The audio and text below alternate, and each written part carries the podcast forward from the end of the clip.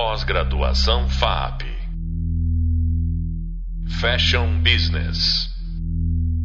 Olá, eu sou a Mariana Maluf, professora da disciplina de Responsabilidade Social, Rastreabilidade e Compliance na Indústria da Moda.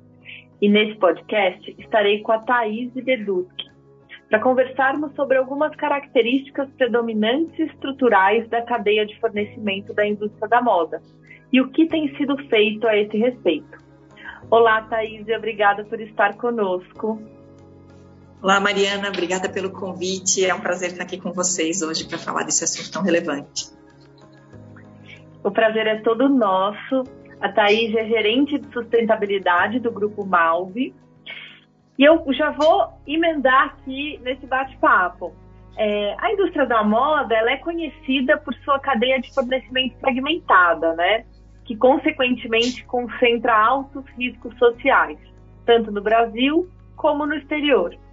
Você poderia nos contar um pouco mais sobre essa fragmentação da cadeia de fornecimento e por que, que ela acontece com tanta força nesse setor? Bom, é, é, verdade, a nossa cadeia é bastante fragmentada e isso foi um, um, cenário, principalmente falando de Brasil, né, que aconteceu aí nas últimas décadas. É muito mais uma, uma influência aí da, da questão de, de, impostos, taxações e de custos operacionais mesmo, né, que impactaram é, no setor. Né? A gente sabe, empresas brasileiras muito tradicionais aí do setor de vestuário, no passado elas eram muito verticalizadas, né? Elas tinham é, desde os processos de, de, de inclusive até a, a, própria produção do fio às vezes era feita pela própria empresa que entregava o produto pronto lá por todas as etapas para o consumidor final. Com o passar dos anos aí, com, com essa questão de impostos muito altos, custos elevados, a própria globalização foi um fator de influência que impactou muito forte né? É, no setor têxtil principalmente, porque muitas empresas brasileiras quebraram né, pelo acesso aos produtos muito baratos aí da Ásia e, e com condições de trabalho aí é, bem diferentes das nossas, né? É, e com, com, um arcabouço legal também muito diferente. Então, eu acho que foi uma tendência e, e, uma junção de todos esses fatores, né? Uma questão de globalização, fatores econômicos, uma carga tributária pesada no Brasil é, e uma forma de viabilizar aí a produção ainda das empresas que, que acabaram é, é, sobrevivendo a esse período. Né? Então, acho que esse é, esse é um, um dos fatores mais gerais que, que que impactam aí nessa fragmentação. E cada vez mais as empresas, então, é, a partir desse momento, né, com tantas outras, isso aconteceu muito tempo atrás, mas com tantas outras interferências aí, agora pandemia e mudanças de, de, de moeda, enfim, né, eu acho que a gente tem um novo movimento aí né, de, de empregos de trabalho e de fortalecimento da, da, cadeia aqui no Brasil, o que reduz um pouco do risco. Né? A gente sempre sabe que é, controlar esse processo, essa operação lá fora é mais complicado do que, do que quando a gente está aqui perto de casa mesmo, né? É verdade. E essa cadeia de fornecimento, ela envolve serviços que demandam baixos níveis de especialização, né? Você poderia falar um pouco mais sobre essa característica e como ela está ligada aos grupos de pessoas com maiores índices de vulnerabilidade social? Então, é, essa questão da, da, vulnerabilidade, né, no Brasil, dá um cenário bem do Brasil aqui, é, a gente entende que ele está muito mais ligado à, à, questão do trabalho estrangeiro até, né, do que outros, outros grupos vulneráveis, vamos chamar assim, né? A gente tem aí é, os, grandes, os grandes escândalos que aconteceram de marcas aí é, que tiveram violação de direitos humanos é, tão, estão relacionados a trabalho estrangeiro, né? Até esses tempos uma, uma marca aí de, de bebida bem famosa teve um caso numa empresa de transporte né, que, que teve aí uma condição de, de violação de, de, do, do, direito do trabalho. É, e no setor da moda não é diferente. A gente sabe aí muito da questão dos bolivianos e, e haitianos, venezuelanos que vêm entrando no Brasil né, e vem formando esses núcleos aí em busca de emprego e existe aí uma, uma exploração. Então, gente tem um olhar aí que está muito mais relacionado a, a, esses grupos, né, do que efetivamente pela qualificação, porque a mão de obra de confecção, a costura, né, que normalmente é a, a, a operação que é terceirizada, que os, que os salários são menores, né, comparando com outras, outros processos aí da cadeia têxtil que é muito longa, ela exige uma habilidade e um conhecimento específico, né? Até que no passado a costura era entendida como uma arte, né? Porque fazer uma peça bem confeccionada, ela, ela requer um, um conhecimento e uma habilidade especial. Então, hoje nós fazemos uma leitura, eu faço uma leitura que esse esse movimento ele está muito mais associado a uma questão de migração aí desses outros países, pessoas de outros países formando esses núcleos, né? E onde acontece a exploração, do que efetivamente outros grupos vulneráveis, vamos chamar assim, né? Essa é a nossa leitura desse aspecto. Mas sim, é uma cadeia que tem alto risco e a gente precisa aí de um esforço de monitoramento bastante grande. E você sente diferença entre é, as diferentes regiões do Brasil? Vocês, é, no, no, no, caso do Grupo Maui, vocês têm olhares diferentes ou mais cautelosos para esses grupos de maior vulnerabilidade, como os migrantes, por exemplo, eles se concentram em alguma região específica do país ou é, ou é algo mais geral? Então, no passado, quando a gente começou com os grupos bolivianos, né, acho que uns 5, 6 anos atrás, é, eles se concentravam mais na região de São Paulo, né, São Paulo, Rio, é, então, nós temos poucos fornecedores aí, nossas indústrias. Nós, nós, temos uma fábrica, duas fábricas aqui no sul, Santa Catarina, e uma fábrica é, no Ceará. Então, sim, a gente tem diferenças culturais aí das regiões, né? É, essa questão da imigração no começo era muito, muito forte em São Paulo, e hoje a gente tem grupos de imigrantes aqui também, né? Então, nós temos é, haitianos, algumas, algumas colônias de haitianos, nós temos algumas é, venezuelanos também que, que acabaram vindo cá em busca de oportunidade. Então, hoje a gente tem, sim, em, em, todos os lugares do Brasil, eu acho que a gente tem né, essa presença, é, e, e, mas culturalmente, sim, tem diferença entre as regiões. Né? Por exemplo, aqui no Brasil, aqui em Santa Catarina, é, onde a gente tem um, um polo têxtil muito forte, né? Os nossos, nós temos uma parte de fornecedores aí, de prestadores de serviço de confecção, que nós chamamos de facção, e esses prestadores de serviço, normalmente eles são ex-costureiras, né, algumas até que trabalharam na Malve, né, e resolveram empreender montar o seu próprio negócio, né? Então, desde de quando nós começamos o nosso programa aí de, de monitoramento da, da, dos fornecedores dessa cadeia de fornecedores críticos, né? Que nós chamamos de críticos porque são mais suscetíveis a violações do direito, dos direitos humanos do trabalho, é, a, nós percebemos a diferença é, do tipo de não conformidade que nós encontrávamos aqui, daquilo que normalmente, ou, é, às vezes, era veiculado em alguma atuação do Ministério do Trabalho. Né? Por exemplo, é, os nossos fornecedores, nas primeiras auditorias que nós fizemos, é, nós encontramos em torno é, acho que foram umas 30 conformidades, mas muito mais relacionadas à falta de registro de trabalho. Por que falta de registro? Né? Porque aquilo que acontece, a pessoa se aposenta e aí ela quer fazer um trabalho adicional e ela acaba é, pedindo para o cunhado ou para a cunhada que tem uma confecção pequena um trabalho sem registro. Então, às vezes, até o próprio funcionário pede isso. Né? Para nós é obrigatório que todos os funcionários tenham registro, né? então normalmente a gente notifica e esse prestador de serviço regulariza a condição desse funcionário. Mas isso, isso, isso era bem mais comum no passado de encontrar. E é uma situação que, que às vezes acontece. Nós, nas nossas auditorias, nunca mais tivemos. Tivemos no início do programa, a gente pegou alguns casos, né? depois no segundo ano esse, eles reduziram exponencialmente e hoje dificilmente a gente encontra.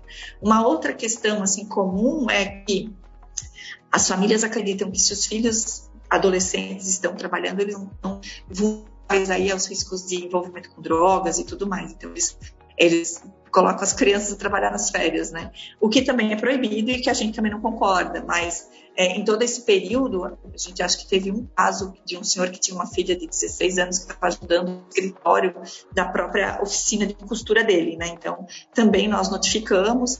Então, assim, é, é diferente de outros casos que a gente, que a gente vê aí de, de alojamentos em, em, condições inadequadas de, de uso, né, em questões de higiene muito pesadas, é um outro cenário bem diferente. Então, é, para a nossa realidade, esse, essa questão de estar localizado aqui nessa produção é até favorável, né? Embora a gente tenha fornecedores em outros estados também, mas ele faz todo um monitoramento. É, em alguns outros casos, é, a violação dos direitos humanos é, são de questões é, até vinculados à sobrevivência, né? É, e direito de ir e vir são, são um pouco mais graves do que vocês encontraram, né? Ah, com certeza, né?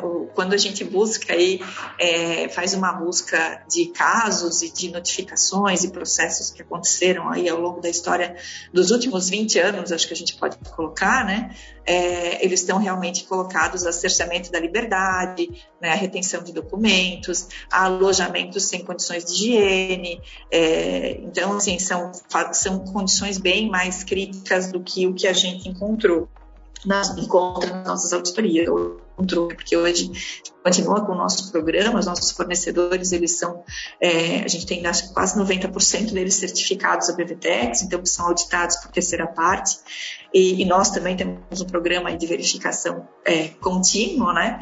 Então, é, é bem difícil a gente encontrar algum tipo de violação hoje. Muito bom, é uma jornada, né, de, de aperfeiçoamento. E quando a gente pensa em setor privado, como você entende essa corresponsabilidade das marcas em relação a toda a cadeia de fornecimento? Porque muitas vezes é, esse trabalho ele é terceirizado, quarteirizado, quinterizado. É, como é que você entende essa corresponsabilidade? Bom, essa responsabilidade é total, né?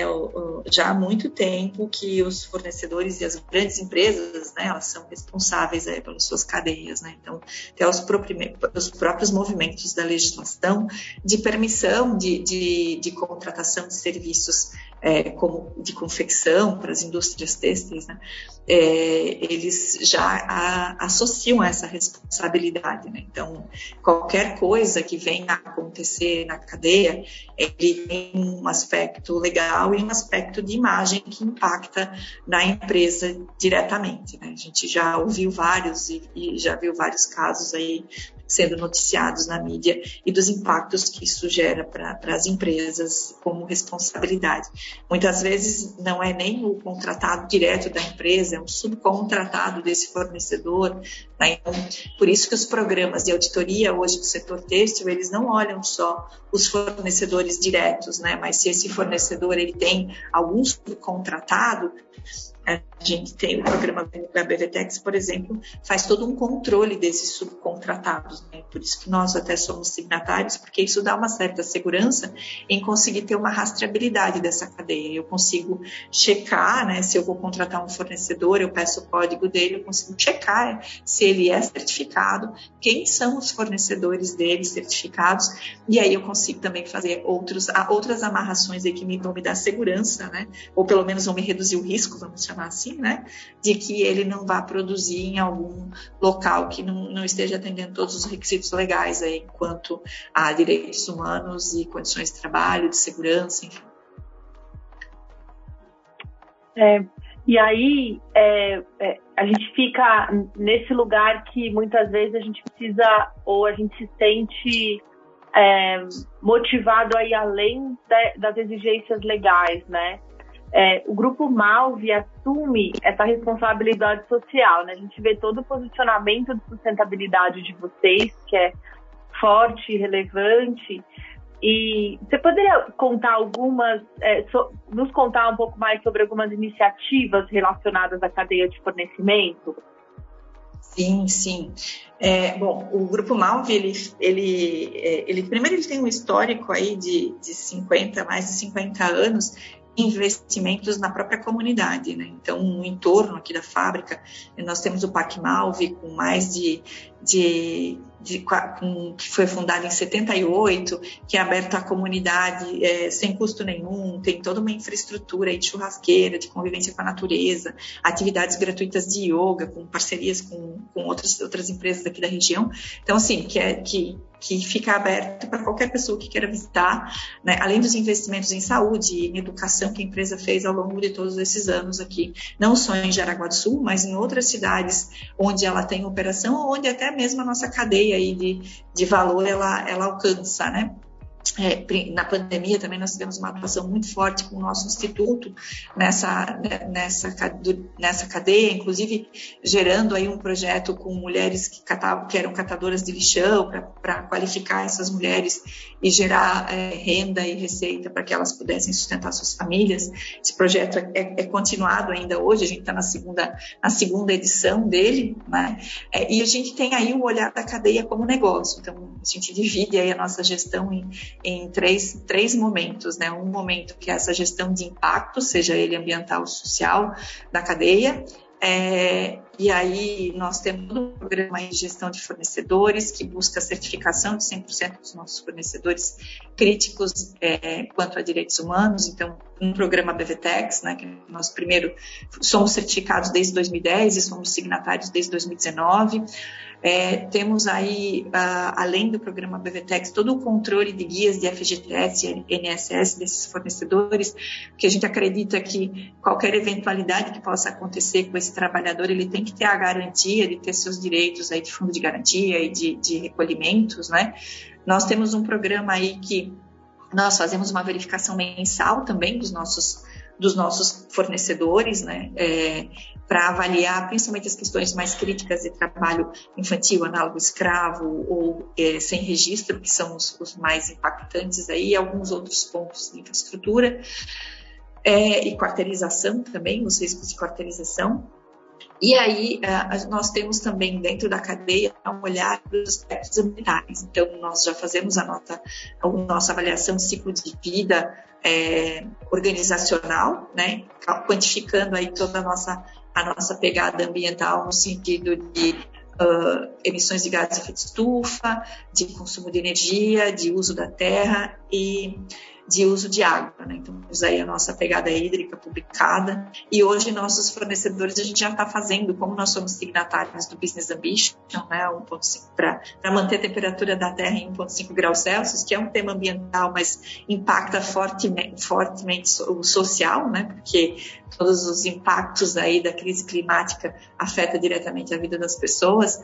Então, a gente tem aí já o monitoramento desses nossos fornecedores, se eles estão usando energia renovável ou não, que sistemas que eles têm, né, é, já um torno de 10% deles já, já usa é, matriz energética renovável, então a gente tem todo um programa de trabalho com eles. Além do programa de qualificação também, né, para esses fornecedores, para que eles também é, cada vez mais consigam profissionalizar seus negócios e, e, se desenvolver. E quando o fornecedor ele tem uma boa condição financeira, a gente entende que toda, to, todo o corpo de trabalho ganha, né? Um, enfim, além disso, a gente tem N projetos aí com economia circular, com é, redução de emissões, enfim, mas acho que é, como o foco aqui é mais para o social, vou trazer mais esse, essa pauta do social mesmo, né? E se você fosse olhar todo, assim, com um olhar é, mais amplo sobre todos os desafios que vocês venceram nos últimos anos em relação ao monitoramento, à gestão, ao cuidado com a cadeia de fornecedores, qual seria o maior desafio? Se você fosse é, pegar um. Ah, do que a gente passou até agora, né, eu acho que garantir essa cadeia de valor aí, é, de forma íntegra, né? Assim, todo esse esforço, porque, é, é, como eu falei antes, a gente não elimina o risco, a gente reduz, né? Então, todos os esforços que nós fazemos, eles acabam re reduzindo. Então, acho que garantir essa cadeia foi o maior desafio, né? Porque a gente está aí suscetível, a gente passou por uma pandemia, né? Durante a pandemia, inclusive, nós conseguimos contratar 4 mil funcionários a mais para produzir máscaras, que foi um movimento muito bacana, que eu sempre gosto de citar.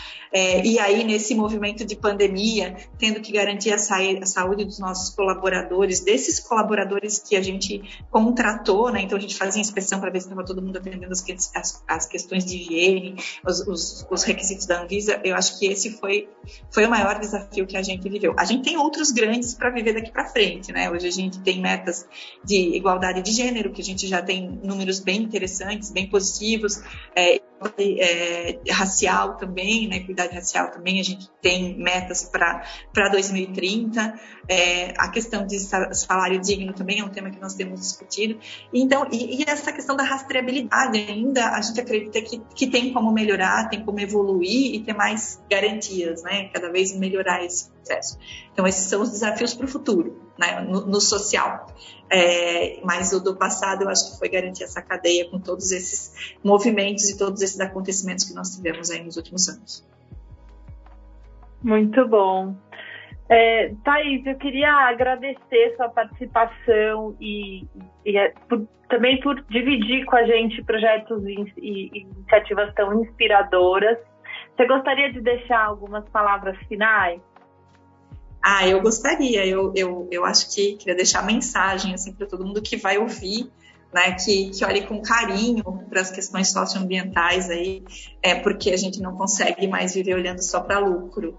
Né? É, parece que a conta está longe, mas a conta está muito próximo para a gente pagar. Então, acho que quanto mais pessoas a gente inspirar para que façam uma gestão aí de, é, de das empresas que é, de uma forma que olhe com, com cuidado para as questões ambientais e de forma verdadeira e com resultado consistente, né, melhor a gente melhor a gente vai conseguir lidar aí com os desafios que nós temos enquanto sociedade, enquanto humanidade, né? Acho que os ODS estão aí para nos orientar, acho que a gente tem que realmente dirigir os negócios com esse olhar.